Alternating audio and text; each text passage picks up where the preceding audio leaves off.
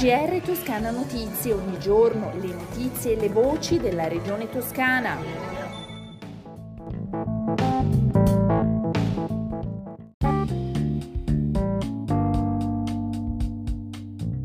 I toscani potranno monitorare i singoli progetti sul territorio oh, previsti dal Piano Nazionale di Ripresa e Resilienza attraverso il sito www.pnrr.toscana.it che sarà attivo da lunedì 16 maggio. L'annuncio è del presidente della regione toscana Eugenio Giani nel corso di una conferenza stampa con la quale ha fatto un bilancio generale delle risorse impegnate dal PNRR a oggi che in Toscana ammontano a circa 4 miliardi di euro. Il Presidente nel corso della conferenza stampa ha fatto il punto a tutto tondo sul piano, mettendo la propria attenzione sui progetti assegnati attraverso bando o in forza di rapporti diretti, di cui sono destinatarie istituzioni pubbliche e private e anche imprese. Si tratta di 30.000 i soggetti coinvolti in Italia, distribuiti nelle sei missioni in cui è articolato il PNRR e ha fatto il focus anche sui progetti finanziati attraverso altri fondi nazionali connessi al piano, per i quali ci sono già i decreti di impegno, tra cui il cosiddetto progetto bandiera della Toscana, quello sulla lotta all'erosione costiera. Ma ascoltiamo il presidente della Toscana Gianni.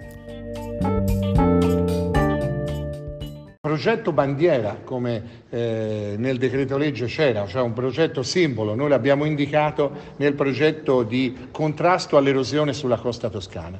Si tratta di 96 milioni per interventi che eh, potranno andare a realizzare scogliere nei punti più delicati di una regione che ha 10 province ma che ha 5 province che si affacciano sul mare.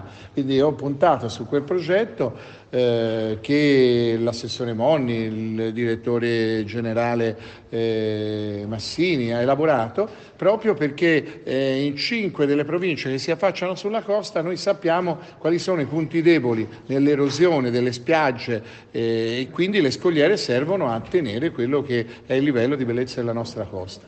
Poi naturalmente eh, questo PNNR risente, e io ritengo positivamente, di quello che dicevamo all'inizio, più che grandi infrastrutture e opere pubbliche, deve essere una capacità polverizzata sul territorio di dare risposte dal più piccolo comune al comune medio e poi naturalmente a quelli più grandi. Oltre al PNRR, il Presidente Gianni ha fatto il punto anche sulle risorse nazionali per i quali ci sono già i decreti di impegno tra questi 95 milioni per il progetto Bandiera della Toscana contro l'erosione costiera e i 49 milioni per il ponte tra Signa e Lastra Signa e 20 milioni per la nuova fermata ferroviaria Guidoni a Firenze. Tra i temi ricordati dal Presidente anche lo sport, la voce è entrata solo in un secondo momento nel piano nazionale, che per la Toscana si stima possa valere 50 milioni a fronte del miliardo previsto a livello nazionale. E a margine della conferenza stampa sul PNRR, il Presidente Gianni ha commentato anche il parere favorevole espresso da parte dell'Ente Nazionale per l'Aviazione Civile sulla nuova ipotesi di pista di 2200 metri per l'aeroporto di Firenze. L'approvazione da parte del Consiglio di amministrazione di ENAC, dice Gianni, del progetto della nuova pista di Peretola rappresenta la maturazione del confronto avuto con i sindaci dei comuni interessati e porta ad un risultato, a mio giudizio, ottimo e si rafforza la collaborazione tra la Regione Toscana e l'Istituto degli Innocenti di Firenze. A Palazzo Strozzi Sagrati è stato infatti sottoscritto un nuovo accordo che conferma gli impegni ventennali in atto tra le due istituzioni e che in particolare rinnova il sostegno economico con 2 milioni e mezzo di euro in tre anni a uno dei frutti più significativi di questa partnership, e cioè il Centro regionale di documentazione per l'infanzia e l'adolescenza. Alla firma hanno partecipato per la regione lo stesso presidente Eugenio Giani e l'assessora alle politiche sociali Serena Spinelli, mentre l'Istituto di Piazza Santissima Annunziata era rappresentato dalla presidente Maria Maria Grazia Giuffrida. Ascoltiamo nell'ordine l'assessore Spinelli e la presidente Giuffrida.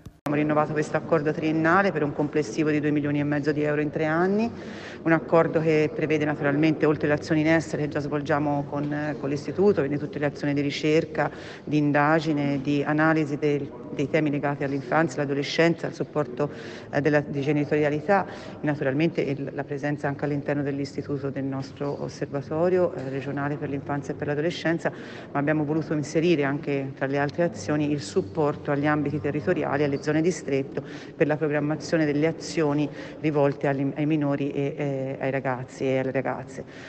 Certamente siamo soddisfatti anche perché eh, questi tre anni consolidiamo il lavoro che è stato già svolto negli anni passati.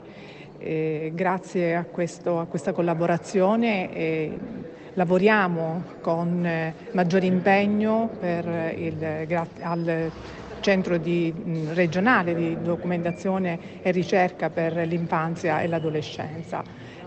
Cambiamo argomento, parliamo di trasporto pubblico. La flotta dei treni in Toscana continua a rinnovarsi. Sono infatti appena arrivati altri due treni ROC composti da sei carrozze ciascuno per un totale di 717 posti a sedere. Salgono così a 14 i nuovi ROC arrivati negli ultimi due anni dei 29 totali previsti dal contratto di servizio. È una nuova linea di trasporto pubblico al servizio proprio di chi va a lavorare, collegherà i comuni di Figline e Incisa Valdarno con la Valdelsa. C'è infatti l'ok della Giunta alla delibera proposta dall'assessore alle infrastrutture e mobilità Stefano Baccelli.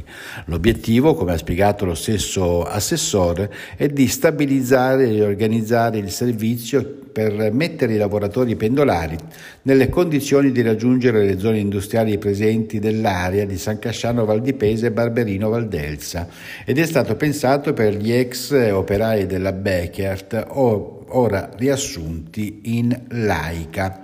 L'impegno economico della uh, TPL è di quasi 65 mila euro per l'annualità 2022, ma l'assessore garantisce che sono già previste le coperture anche per le annualità successive. Naturalmente si tratta di un uh, servizio di TPL per chiunque ne abbia bisogno. I dati Agenas premiano ancora una volta il Servizio Sanitario Regionale per i volumi di attività erogati durante la pandemia. La Toscana risulta prima in Italia per le prestazioni specialistiche ambulatoriali effettuate da luglio a dicembre del 2021, soprattutto se confrontate con i numeri dello stesso semestre del 2018. E sono 2.365 i nuovi casi di coronavirus in Toscana nelle ultime 24 ore, 42 anni l'età media, sono 12 i decessi. I ricoverati complessivamente sono 524, 12 in più rispetto a ieri, di cui 20 in terapia intensiva, in questo caso 2 in meno.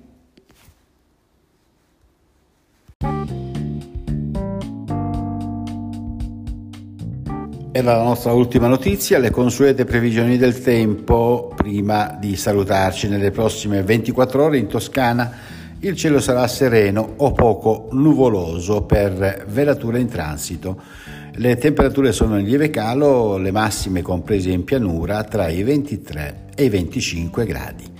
Come detto si conclude così il nostro GR, un buon ascolto dalla redazione di Toscana Notizie e da Osvaldo Sabato. GR Toscana Notizie, ogni giorno le notizie e le voci della regione toscana.